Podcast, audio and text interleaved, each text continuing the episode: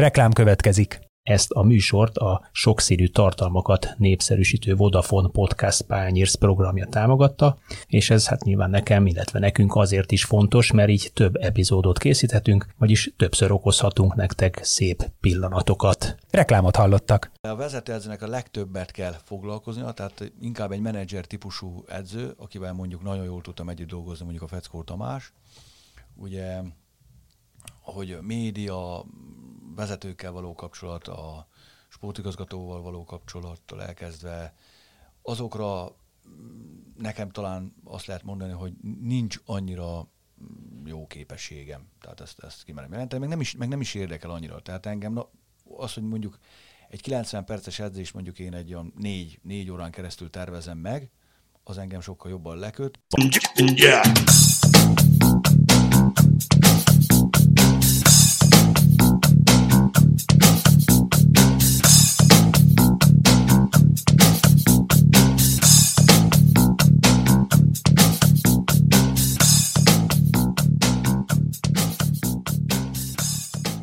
Sziasztok, ez itt az Itzer, a 24.hu focis podcastja.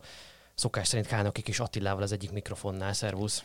Szia Jani, köszöntöm a hallgatókat! Én pedig Kele János vagyok, és ezúttal is hoztunk nektek egy témát a magyar futball valóságból. A mai beszélgető partnerünk Pacsi Bálint prolicenszes edző lesz aki hát legutóbb Budafokon dolgozott, vagy jelenleg is Budafokon dolgozik, majd ezt elmondja nekünk, hogy pontosan mi itt a helyes megoldás. És hát ő azzal kapcsolatban került most be a hírekbe, hogy rendkívül pekhes szezonja volt, mert mind a három csapat, amelyikhez ebben a szezonban köze volt, az végül is abból az osztályból elbúcsúzott, amelyikben szerepelt, hogy itt a Diós Győről, a Kazinc Barcikáról és a Budafokról, mint már említettem, van szó. Nem csak erről fogjuk viszont őt kérdezni, de hát nem tudjuk megkerülni ezt a témát. Szervusz, köszöntünk a műsorban. Sziasztok! Hát annyit még azért tegyünk hozzá, hogy, hogy ugye háromból két csapat is olyan volt, amit tulajdonképpen a veszett fejsze nyere. Persze, persze, igen. Volt, ahol már matematikai esésem volt, tehát olyan pehes, hát klasszikusan tűzoltó szerepkörre kértek föl, ami, ami hát egy, nem egy hálás feladat, no. Így van, nem egy hálás feladat, de minden ö, lehetőség egy tapasztalat az edző életében. Én 26 éve vagyok edző, minden szinten dolgoztam, amatőr és felnőtt szinten, egészen U7-től az U19-es korosztályig, minden korosztályal, ugye, mint szakmaigazgató is, úgyhogy minden kihívásnak nagyon örülök, és most ez egy pekes év volt, de nagyon élveztem, és az utolsó feladatokból is nagyon sokat fejlődtem. Szerintem kezdjük egy picit messzebbről, és beszélj kérlek magadról, mert nem biztos, hogy minden hallgatónk ismert téged. Tételesen hon, honnan indultál te, hol dolgoztál te először, hol tanultál, hol képezted magad, mik azok a, a mérföldkövei a pályádnak, amit mindenféleképpen kiemelnél? Hát, ahogyan említettem, 26 éve kezdtem, az édesapám is edző volt, és ugye én szombatai haladás nevelés vagyok, és sajnos eltörött a, a lábam, és tanítóképző főiskolára jártam, és az úgy történt az első edzés, hogy gipszel tekertem biciklivel otthon a faluba, egy kis vas, vasmegyei faluba, és a gyerekek ott játszottak, oda mentem, megkérdeztem, hogy nincs kedvük esetleg egy-két gyakorlatot, és akkor utána mondták, hogy ők menjek másnap is, innét indult. És, tize... van, van fogadókészség akkor a fiatalságban ezek szerint. Igen, igen, hát a gyerekek azok szeretnek focizni, régen is szerettek, most is szeretne, szerettek, és igazából ez a futball szeretet az szerintem minden edző álma, hogy olyan gyerekekkel, illetve felnőttekkel foglalkozzon, akik igazán szeretik, amit csinálnak. És 13 évig dolgoztam mm, gyerekekkel, ott ebbe a faluba is egy másik Veszprém megyei faluba kertám.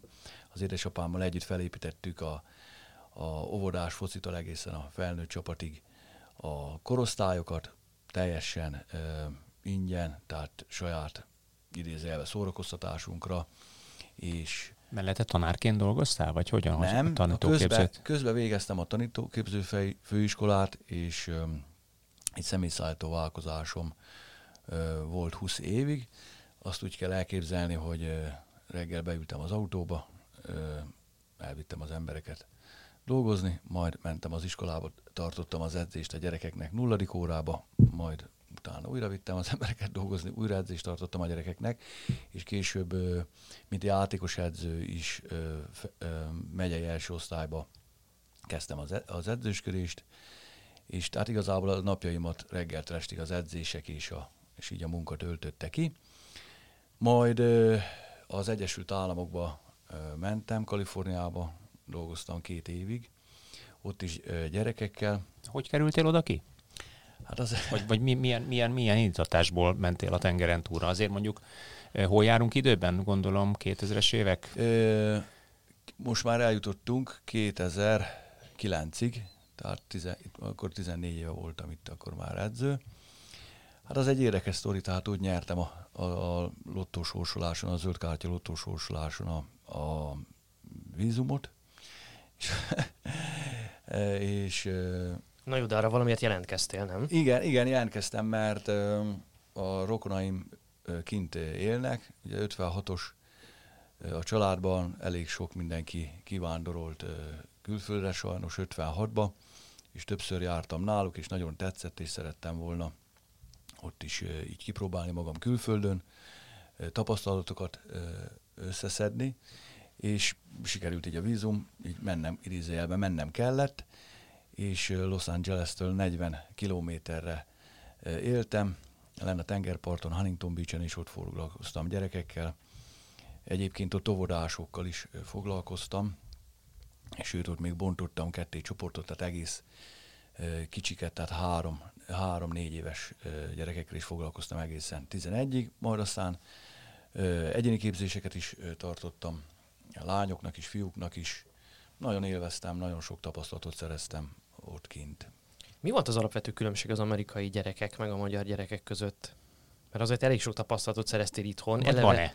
Van-e egyáltalán különbség, vagy ebben a korban ez nem látszik? Meg eleve ugye engem az is nagyon érdekel, hogy Amerikában melyik az a társadalmi csoport, aki, aki focizni viszi a gyerekét. Mert rengeteg sport van. Az, az jelenthet itt a vonzást, hogy nagyon korán el lehet kezdeni?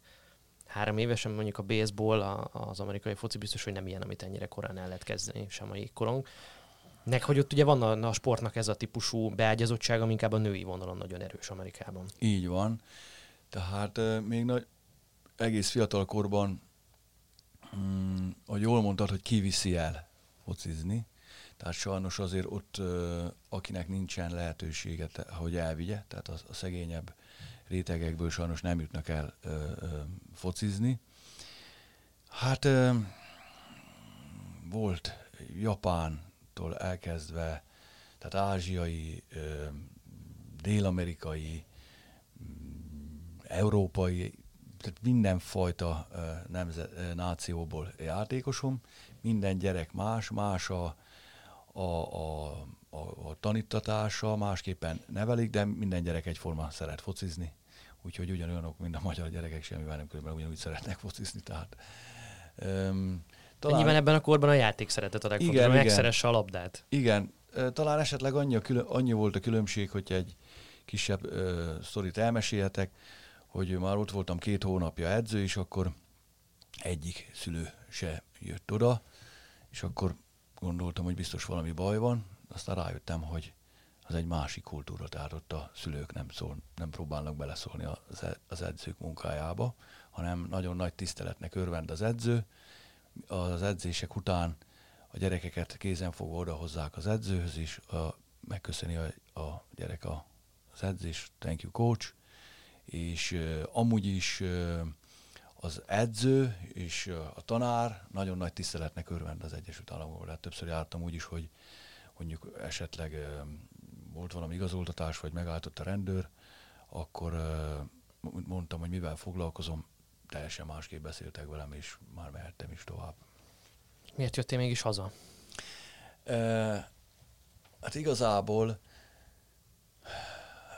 azért jöttem haza, mert ugye már azért 35 voltam, amikor kimentem, és egy tíz évet azért bele kellett volna tenni, hogy teljesen a nulláról indulva elérjek oda, ahova, ahova szeretnék, és öm, szerettem volna mindenképpen prolicenszet is végezni, ahhoz meg azért ott nem, nem lett volna olyan könnyen lehetőségem, hogy bekerüljek, és akkor hazajöttem, és ö, Hévizen dolgoztam, U15-ös csapattal, és onnan kerültem a Győri Ertő Akadémiára, a Vince Otto hívására.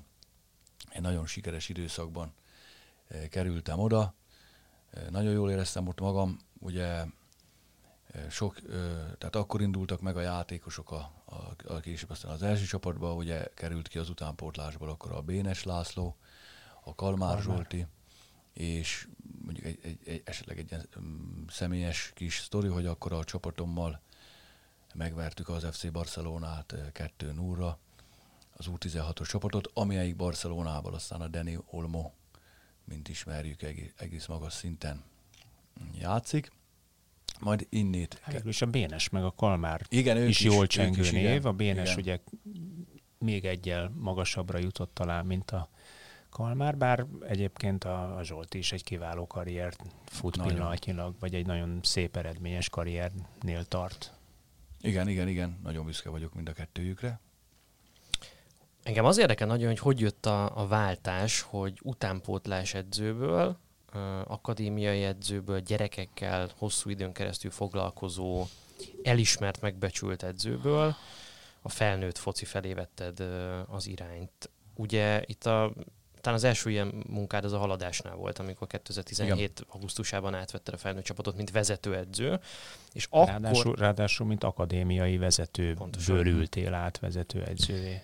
Tehát, hogy mi motivált egyrészt arra, hogy, hogy ebből az akadémiai világból, ahol azért kicsit mások a célok, más típusú a nyomás, Mhm. más az egész munkának a, a karaktere, átülj a, a kispadra, mint vezetőedző, magadra véve egy más típusú felelősséget.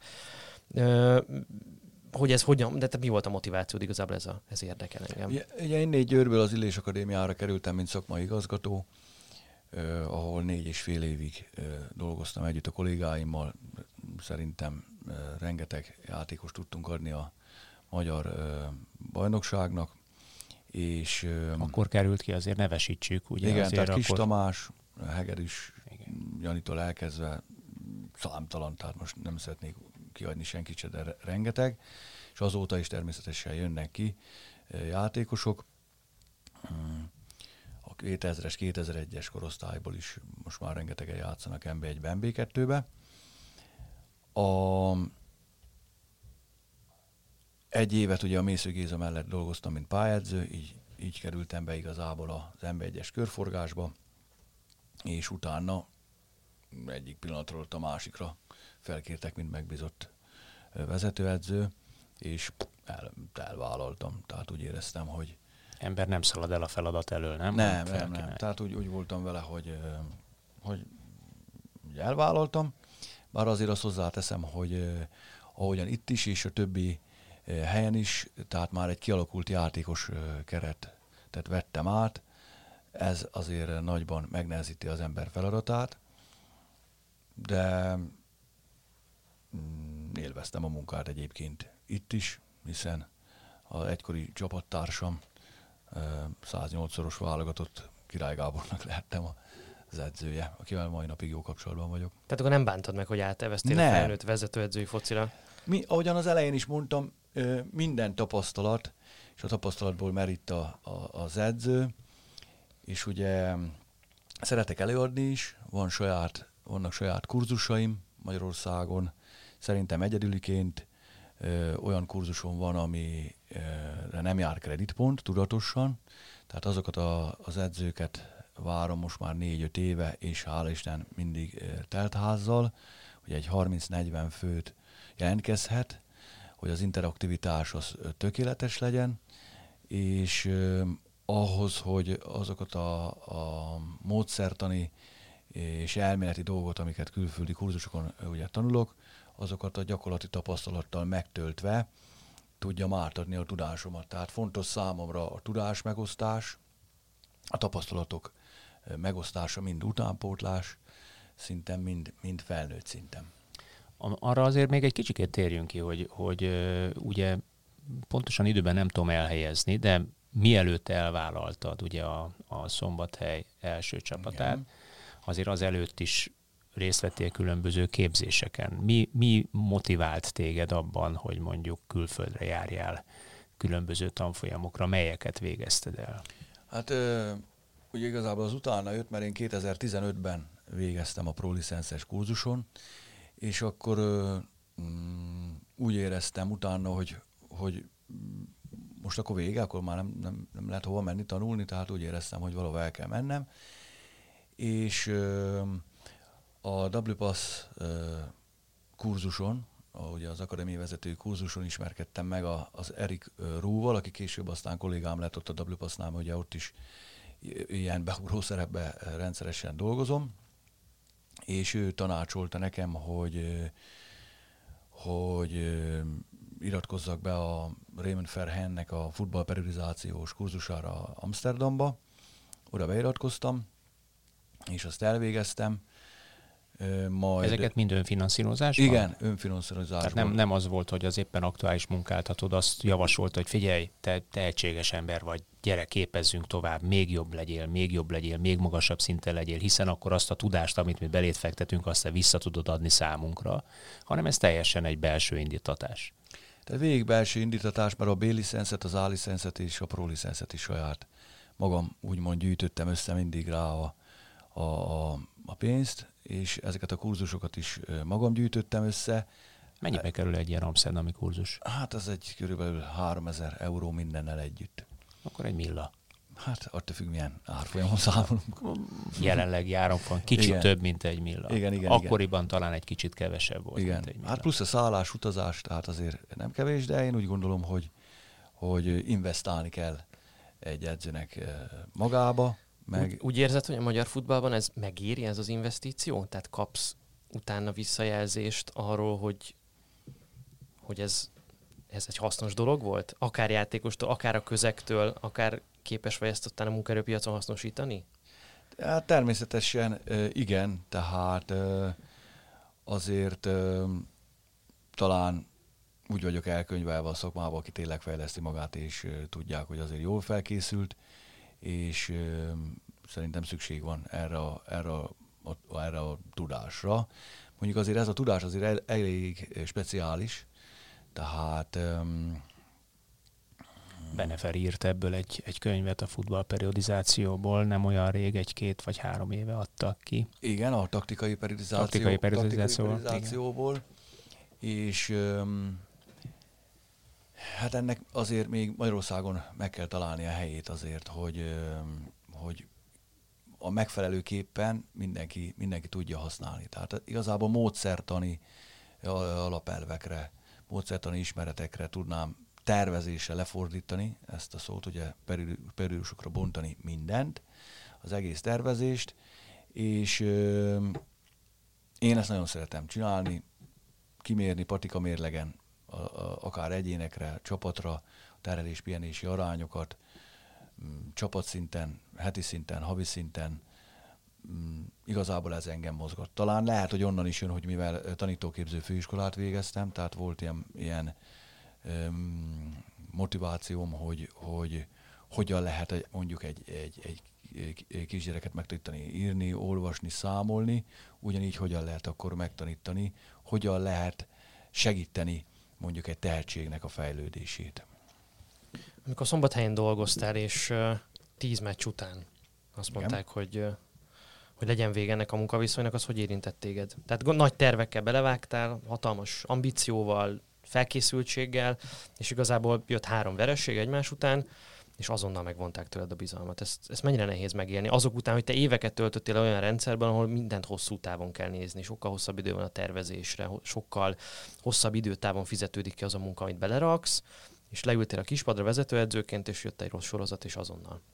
Hát igen, tehát az ember hosszú távol tervez, de ugye mivel ez profi felnőtt futballi eredményeket kell azon nyomba elérni, ami ott rögtön nem sikerült, de megmondom őszintén, utána örültem, hogy aki utánam jött edző, az ki tudta, már erre építve, ki tudta hozni a haladást a, a kátyúból. Nem, nem, nem, nem. Tehát amikor az embert úgymond elküldik, vagy nem hosszabbítják meg a szerződését, az nem, nem, egy, nem annyira jó érzés, de tisztában voltam vele akkor is, amikor ugye megkértek, hogy vállaljam el, hogy ez annyira, ne, annyira nehéz feladat, hogy utána menni kell tovább, tehát menni kell a követ, következő feladatra. inkább az volt benned, hogy nem sikerült ott valamit megcsinálni, vagy azt érezted, hogy kéne még két hónap? Mondtad is, hogy ugye arra alapozva az utódot. Termé- természetesen még kellett volna ö, idő, de elfogadtam. Tehát nem azt látod, hogy nem működnek a módszerek. Ja nem, nem, abszolút nem. Igen. Tehát ö, ö, de hát ez azért gond, tehát ha, ahogy én nézem a futballt, ez gond, hogy ezek szerint, akik fölötted vannak, azok nem tudták megítélni, hogy az a munka, amit te elkezdtél, az egyébként még csak időt igényel, mert elindult, a, tehát hogy, hogy a minőség ellenőrzés ebben a folyamatban nem lenne elég jó. Hát azt, én, azt, azt nem tudom megítélni. De Mert mi... egy vezetőnek, mint ha az lenne, bocsánat, a feladata, hogy el tudjam dönteni, hogy ez, ami most történik, ez nem működik, és ezt nem kell ezen az úton menni, mert nem vezet sehova, mert látom, és meg tudom ítélni, ezért vagyok én az, aki eldönti egy edző sorsát. Vagy pedig arról van szó, hogy hát ez jó ez az irány, és jönni fognak majd az eredmények, egyrészt vagy bízok annyiba az, e- annyira az edzőben, van akkor a hitelessége a szememben, elfogadom, amit mond, ez nekem ilyen mindig ilyen vezetői válságokat jelez, hogy valakit odaültetünk bűnbaknak, kikapott három meccsen, kirúgjuk. Tehát, hogy ehhez, hogy mondjam, ezt, ezt bárki meg tudja csinálni. És nem akarok rossz helyzetbe hozni, hogy bárkire yeah. rosszat mondj, csak, csak azt próbálom megérteni, hogy egy ilyen helyzetbe átülsz kockáztatva az addig kivívott ilyen szakmai mm. megbecsültséget, átülsz vezetőedzőként, és megégetnek azon alapadon. Hát nem, nem így élem meg. Uh-huh. Tehát abszolút nem így élem meg. Tehát egy, egy, egy profi edzőnek hiába hosszú távon gondolkodik, vagy hosszú távon próbálja ugye felépíteni, ugye long term development próbál, de eredményt kell csinálni. Tehát ha nem, nem, nem jön azon nyomba az eredmény, tehát az is, az is egy nagyon komoly feladat, hogy, hogy eredményt kell gyorsan csinálni. Ha nem jön, akkor, akkor, akkor nem, nem hosszabbítják meg. Tehát igazából, de visszatérve a mai napig a, a kiváló a kapcsolatom az Illés Bélával, meg a Tóth Mikivel. Egy faluban lakunk, a, szóval mai napig havi szinten beszélünk. Én, én, én bennem semmi, meg bennük se, semmi olyan nem történt, ami, ami hogy ezt nem tudná az ember elfogadni. Van-e különbség, és ha igen, persze álnaív a kérdés, akkor micsoda egy, egy utánpótlás öltöző, uh-huh. játékos edző kapcsolat, és egy felnőtt öltöző játékos edző kapcsolat között? Nagyon jó a kérdés. Pont ezért fontos, hogy az ember mindent kipróbáljon és megtapasztaljon, mert azok után, hogy, az, e, hogy voltam ember egyes öltözőben, meg, meg vagyok is, így tudom azt, hogy mire kell felkészíteni egy gyereket. Tehát, hogyha ha utánpótlás szinten végig fogjuk a gyerek kezét, és mindent meg akarunk oldani helyette, vagy akár szülőként, az nem vezet ö, jó irányba, mert amikor bekerül az emberegyesültözőbe egy nagyon kemény világba, ahol már megélhetés és nagyon komoly pénzekért játszanak a játékosok, és ott, hogyha mentálisan játékos nem erős, erre nincs felkészítve, akkor egyből elvész. Tehát viszont itt kellenek azok az edzők, akik ebbe ott az öltözőbe viszont ott átsegítik a játékosok, játékos. Mind az intenzitás különbségen, ami a legnagyobb ö, kihívás, hogy megoldja egy edző, és ezért kell például pontosan ez a futballperiodizációs szakember, mint én, aki ezt, ott szám, aki ezt kiszámolja és végigviszi, és odafigyel ezekre a fiatal játékosokra, hogy ott mi történik az öltözőben minden szinten, tehát mentálisan és fizikálisan, és segíti a vezetőedzőt. Mert a vezetőedzőnek viszont nincs, nincs erre ideje. Tehát kicsit visszatérve mondjuk a, hal- a haladásra, én akkor is nagyon-nagyon ö, fontosnak tartottam, és ö, foglalkoztam a fiatal játékosok beépítésével, amíg vezetőedző voltam, pedig akkor már nem lett, nem lett volna rá, hogy úgymond időm és energiám. Tehát a stábok kialakítása az, amiben szerintem egy, egy jó nagyot lehetne Magyarországon még előrelépni, amit most kicsit így a kurzusokra, amit még ugye visszatérve kicsit itt eltértünk, ugye, ugye a kurzusokat 2015 után, a, pro, a prolicences kurzusok után végeztem Amsterdamba, Lisszabonba és Valenciába. Ugye először ezt a futballprizációs kurzus, majd utána a mentorsi programot, majd a harmadik kurzusra Valenciába jártam, ahova viszont már nem lehet jelentkezni. Tehát az már egy meghívásos kurzus, és az kimondottan ö, nagy büszkeséggel tölt el, hogy a világ minden tájáról bekerültem abba a 40, 40 főbe, aki aztán rendszeresen ö, most ugye a pandémia alatt ez nem történt meg, ugye online mentek a, a fejlesztések, Ö, tudom megszerezni azokat a, azokat a finomságokat, amik, amik talán mondjuk egy ilyen például egy ilyen stábkialakításban nem mindenhol van esetleg Magyarországon. Hiszen az osztálytársaim közül azért elmondhatom, hogy illetve a mentorok közül, a, akik ott minket mentorálnak, ugye akihez én tartoztam most a legutóbb, a Marcel Lucasen, aki a, a Arsenal Akadémiának a szakmai igazgatója, vagy mondjuk például az Emma Heiss, aki a Chelsea női csapatának a menedzsere, aki nagy valószínűséggel az első ö, menedzser lesz ö, a férfi futballban a, a, a Angliában, tehát nagy esélye van rá, és az osztálytársaim most például az Emma Heiss stábjában vannak végig a Chelsea-nél, de aztán ugye mm, pont ugye a Diósgyőrrel voltunk Cipruson edzőtáborba, ott is találkoztam osztálytársammal, a, ugye, osztálytársaimmal a svéd utánpótlás válogatottaknál dolgoznak, de mondhatnám aztán egészen Indián, Indián keresztül, egészen Amerikán át, de a leg, legnagyobb név mondjuk Anson Dorrance, aki ugye kétszeres olimpiai bajnok a, a női csapattal az Egyesült Államokban. Előfordult-e, hogy küzdened kellett egy öltözőben azért, hogy elfogadják, amit mondasz? Tehát, hogy voltak ilyen autoritási problémáid, vagy problémák, és hogy van ebben különbség meg egy külföldi, meg egy magyar játékos között? Vagy külföldi, vagy magyar öltöző között. Igen. Nyilván ez, ez ugye Igen. ki is derül. Tudva az, hogy egyébként nem voltál külföldi öltözőben, kivéve Amerikában gyereköltözőben, Mhm. vagy felnőtt szinten, de azért nyilván az osztálytársaitól, vagy, a, vagy az évfolyam társaitól azért valami étszát tapasztalatot csak hallottál erről. Hát itt, itt, itt Magyarországon nem volt ilyen problémám, mert azért úgymond szombathelyen egy évig ben voltam az öltözőbe, tehát ismertem a játékosokkal, sokokkal együtt nőttem fel. A külföldiekkel a mai napig tartom a kapcsolatot, az akkori külföldiekkel, tehát a David Williams-szel vagy a Steph Wills-szel a mai napig. Ugye Diósgyőrbe pályázőként voltam, ugye ott két megbízott, két meccsen voltam, amit megbízott voltam, amikor a Tomit eltiltották, ott csak jól tudok mondani. Marcika, ugye az ba- ba- MB2, de Ö, oda, ott, ott, ott voltál vezetőedző. Ott voltam vezetőedző, ott is volt mindenféle... Onnan, onnan hat, Láció. hat, hat, Öt- hat, öt öt, meccs voltam. után Hát, állítottak fel. Igen, mit lehet öt meccsből megítélni egyébként a bajnokság Szerintem elején? Ez úgy, semmit. by the way. szerintem semmit sem.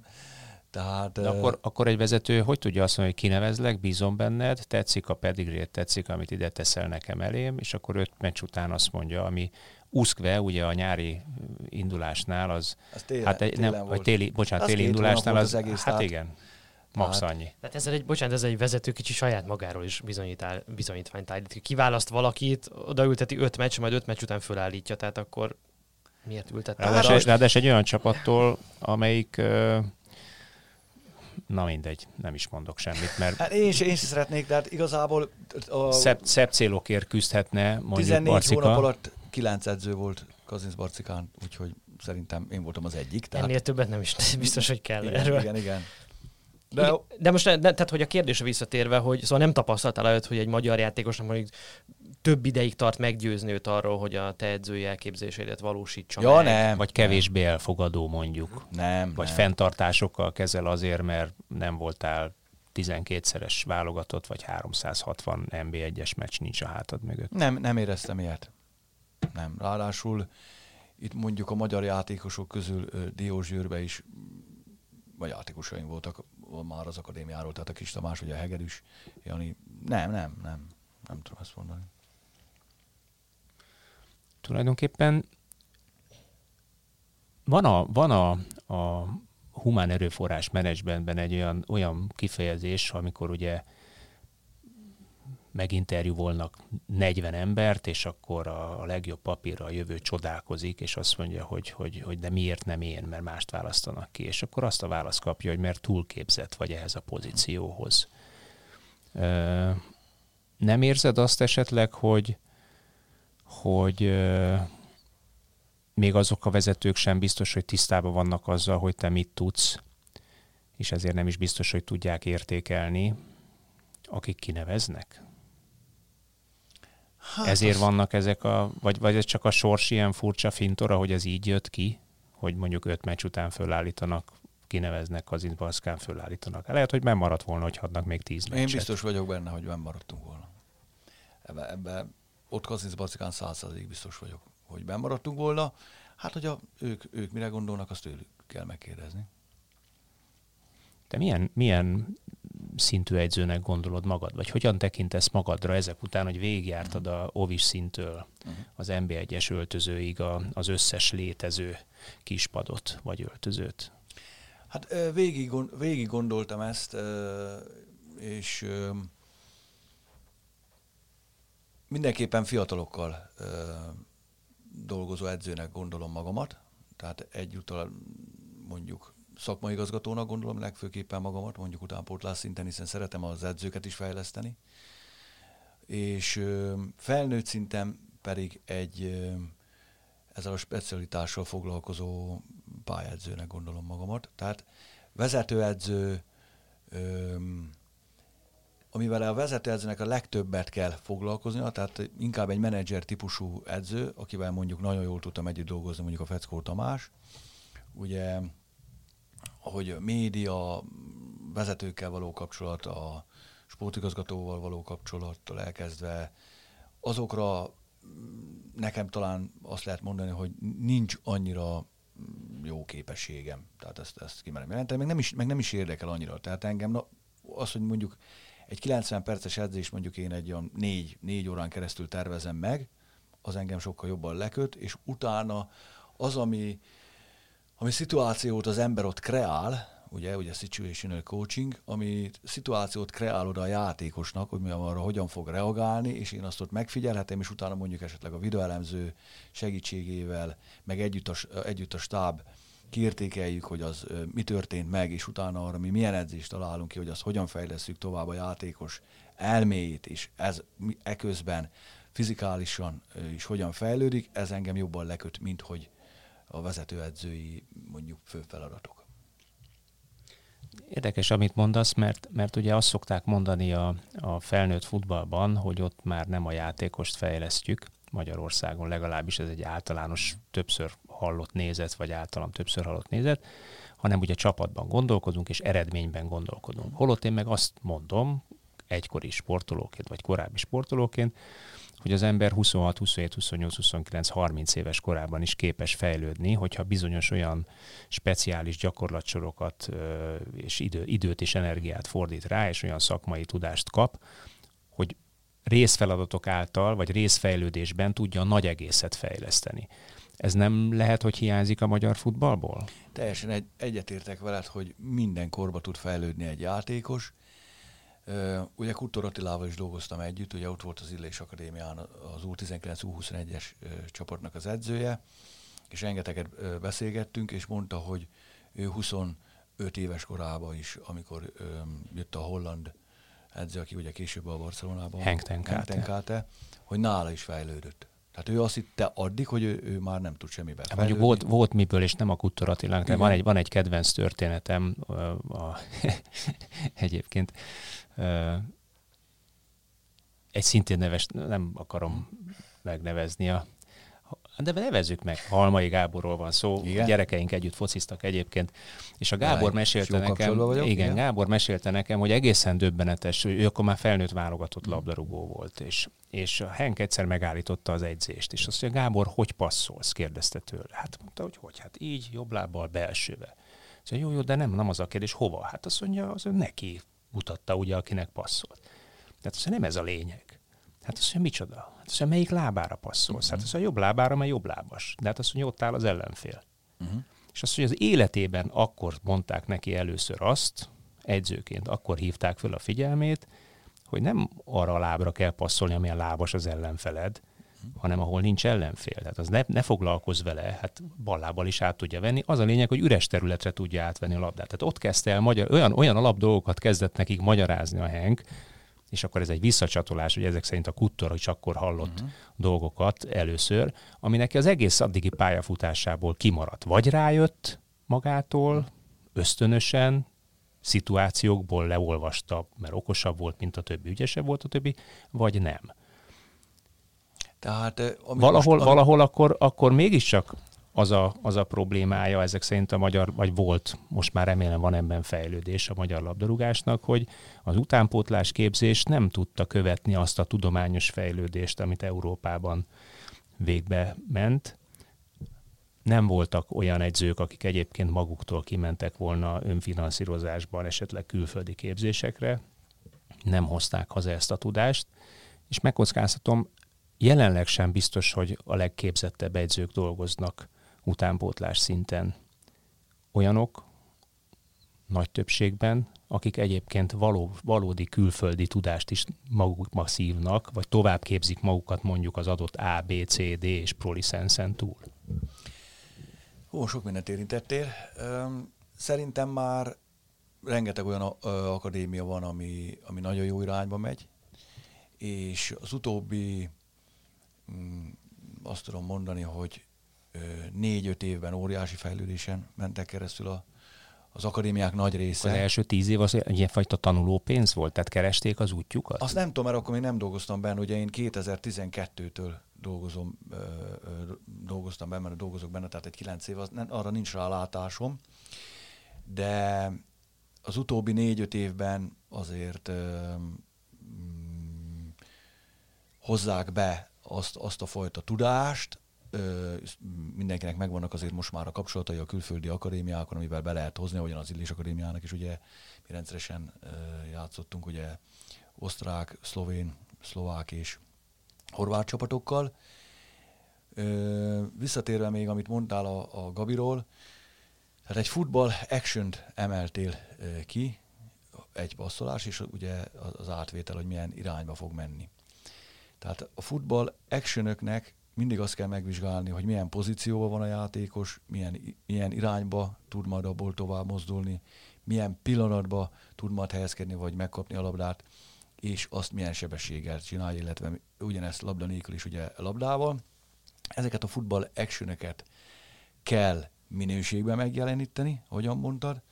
Amikor ezek a, ezek a futball actionök minőségben megjelennek, akkor utána ö, a lehető legtöbbször kell ezt fenntartani ugye egy perc alatt, majd ezt az egészet az egész mérkőzésre, tehát így alakul ki a High Tempo for 90 Minutes, pont ez egy, egyébként egy futballperiodizációs szakembernek a feladata, hogy ezeket folyamatosan elemezze és, és fejlesz mind utánpótlás szinten és mind felnőtt szinten. Tehát ebből, ebből kifolyólag úgy, ugyanazt a fejlesztést kell utánpótlás, utánpótlás szinten és felnőtt szinten is végezni egy, egy, egy ilyen szakembernek, csak az egyik helyen azonnyomban eredményt kell produkálni, a másik ö, ö, helyen viszont van idő arra, hogy a, hogy a játékos odaérjen. Csak annyit fűznék ez a Hengten KT sztorihoz, hogy ugye mi lett ennek az egésznek a vége, ezüstérmet szerzett az MTK-val abban a szezonban, Egervári Sándorféle Dunafer mögött, ha jól emlékszem, és elküldték, mert hogy nem nyerte meg a Hát a inkább nem tudták megtartani. Igen? Igen, nem, nem feltétlenül akarták elküldeni, én úgy tudom a történetet, de a, a Henk az szerintem akkor látta a korlátokat, meg a saját maga előtt álló lehetőséget, Persze. hiszen ő azért onnan kezdve nagyon magasra bukott Egyébként föl. nagyon érdekes, hogy ő is ö, aztán később a top futballban, mint vezetőedző nem volt annyira sikeres, például a Panathinaikosnál, Uh, hanem másodedzőként Frank Rijkaarddal a Barcelonánál tudott nagyon hogy ő is, ő is ilyen típusú karrier És ugye ott is azt volt. mondták, hogy ő volt Rijkaard mögött az agy igazából, és a Rijkaard meg a játékosok felé, mint egy egykori világklasszis megjelenítette Igen, ezt. tehát igazából mindenkinek meg kell találni a helyét. Ugye Ugyan említettétek, hogy azért kevés vezetőedzői pozíció van, ugye mivel 12 csapatos az NB1.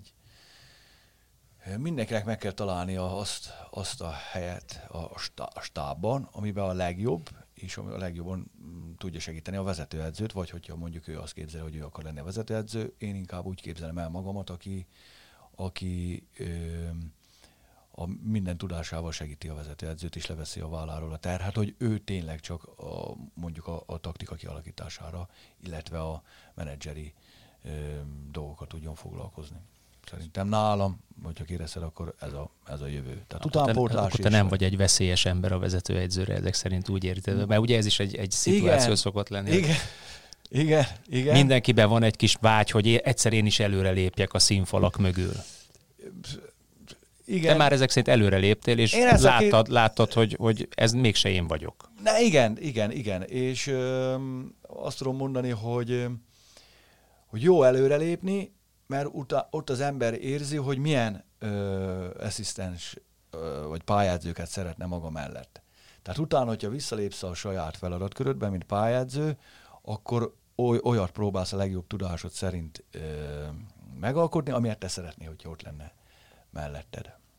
Ez nagyon érdekes, hogy valamiért úgy kezeljük ezt még a nyelv, nyelvileg is, hogy vezetőedző és másodedző, hogy ez valamilyen szinten hierarchikus kapcsolat, miközben amiről Bálint beszél itt, az egy ilyen szimbiotikus kapcsolat, vagy egy együttműködés, egy kooperáció, ahol akár még az is lehet, hogy a másodedző szakmailag esetleg részletgazdagabb, vagy nem tudom, innovatívabb elgondolásokkal rendelkezik, de ugye a vezetőedzőnek meg másfajta feladatai vannak, nem szabad mikromenedzselnie, egy nagyobb képet kell uh-huh. látnia, a médiával kapcsolatot tartani, uh-huh. a játékosokkal egyszerű utasításokba közölni azt a tudásanyagot, ami mondjuk felhalmozott a másodedzőnél, meg nem tudom a vezetőséggel tárgyalni, uh-huh. sportigazgatóval, stb. Tehát, hogy, hogy szerintem ez inkább egy ilyen mellérendelő viszony, csak ugye mi a nyelvképünkben van, van egy ilyen hierarchikusság ebben, és ezért, ezért van az, amit Attila említett. Ugye a futballszakzsargonban így igen. alakult ki, hát persze, tehát ez inkább egy munkakapcsolat. Igen. Na mindegy, a kérdésem az lett volna egyébként, kicsit tovább bevezve, De hogy... Egy szép, amíg mondjuk a Manchester City-nél 57-en vannak a stábban, addig mi Kazinszbacikán négyen voltunk. Igen. Hány, hány, hány másodedzője sem sokkal többen. De azért ott többen. De nem az... sokkal.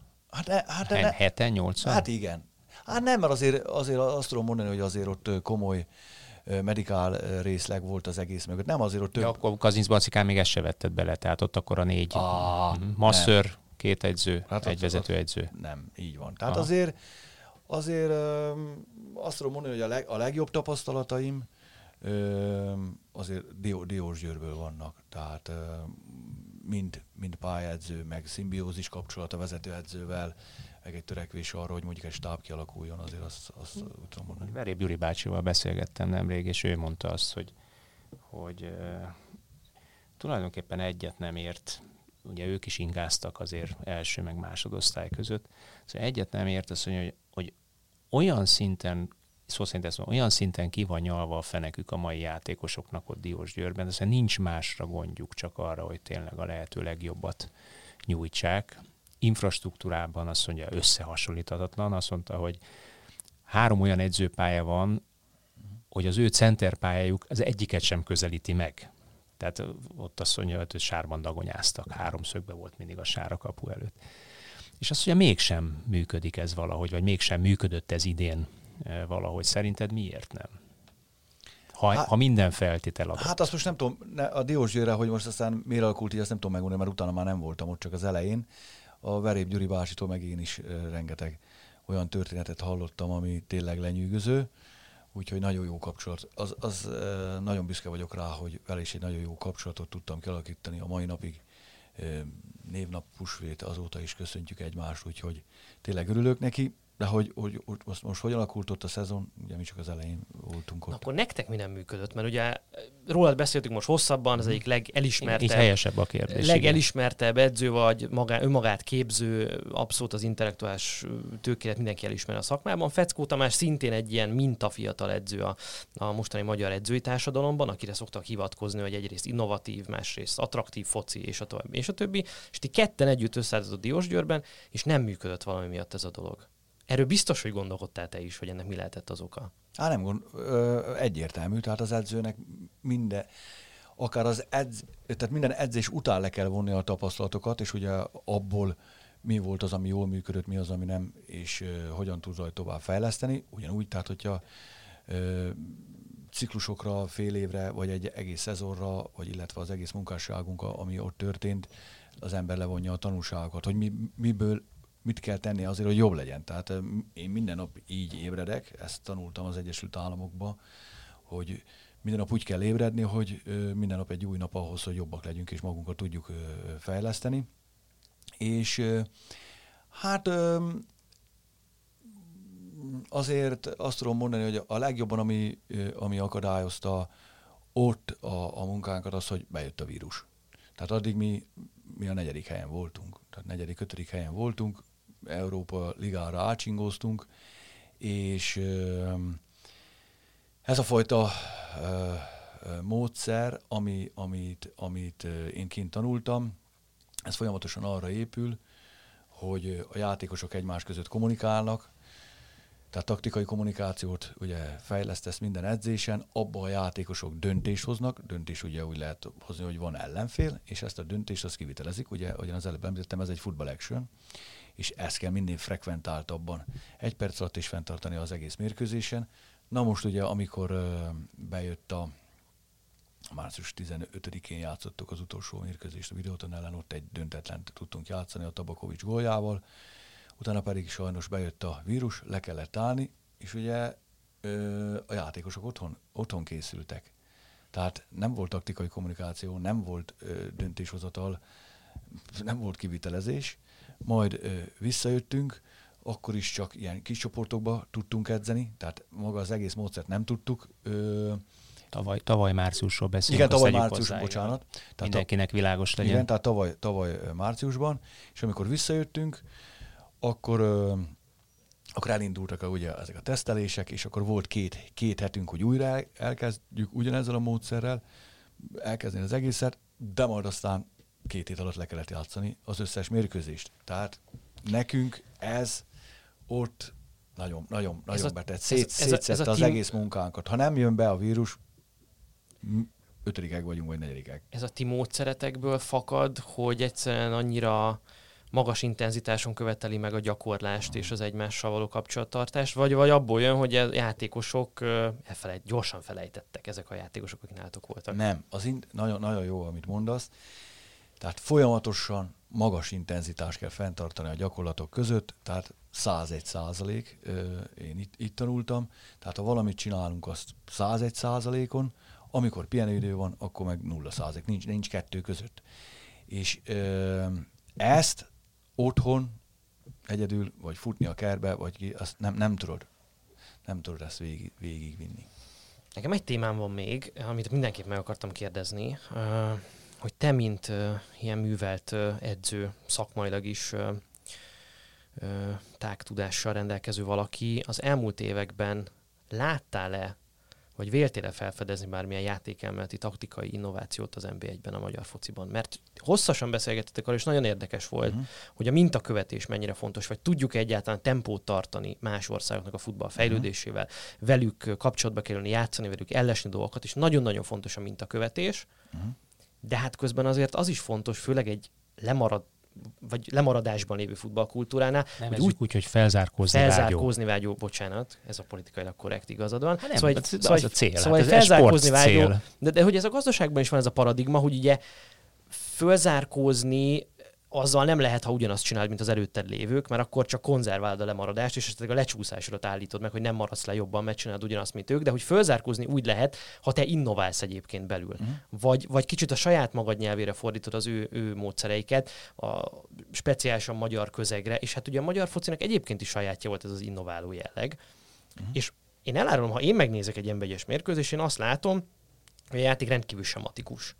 Tehát sok esetben megy ez az U-alakos körbepasszolás, szépen megvárja a befelé húzó szélső a, a felfutó védőt, hogy megcsinálják az overlepet, de hát kilométerekről látszik, hogy ez fog következni. Tehát ezek az, azok a sémák, amik az elmúlt tíz évben a fociban megjelentek, azokat szépen alkalmazzuk, kicsit lassabban, kicsit pontatlanabbul, kicsit kevesebbszer, de hogy egyébként sem a formációban, semmilyen meccsen belüli taktikai húzásokban nem annyira látok innovációt.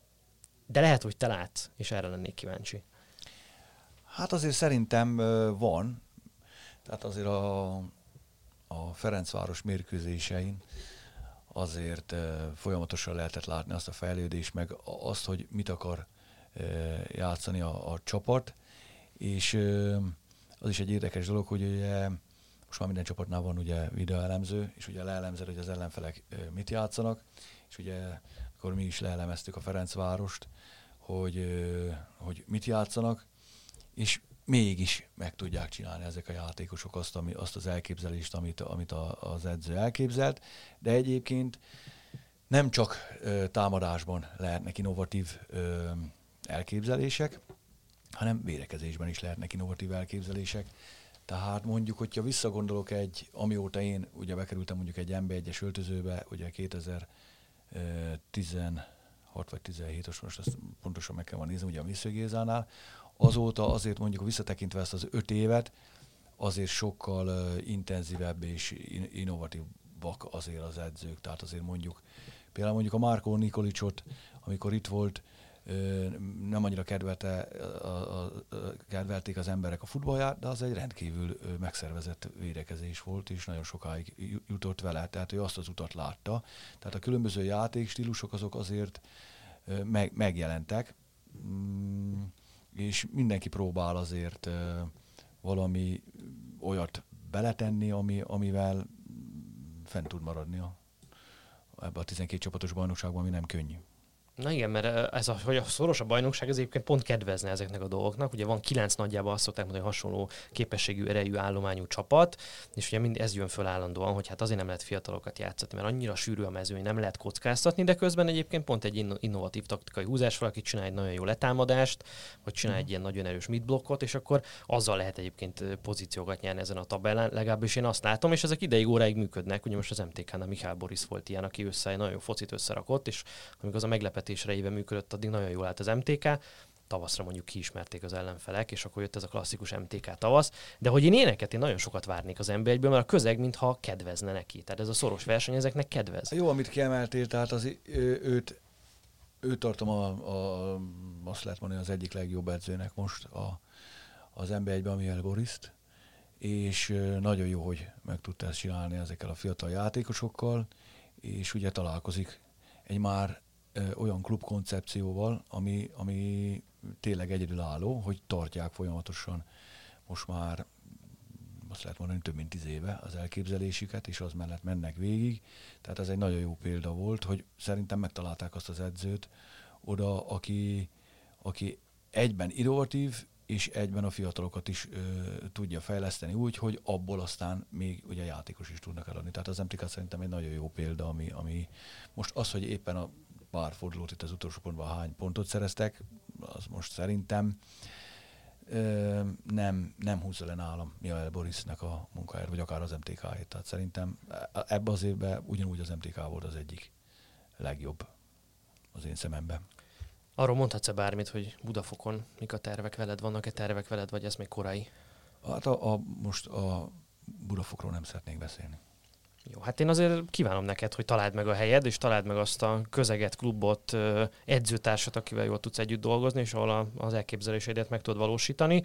Szerintem ez egy nagyon érdekes beszélgetés volt, és jó volt így betekintés nyerni a gondolataidba. Köszönjük szépen. Köszönjük szépen. Nagyon szépen köszönöm a meghívást, én is jól éreztem magam. A hallgatóknak a figyelmet köszönjük szokás szerint, és arra kérjük őket, hogy tartsanak velünk majd a jövő héten, és jövünk új témával és új vendéggel. Sziasztok! Sziasztok! Sziasztok!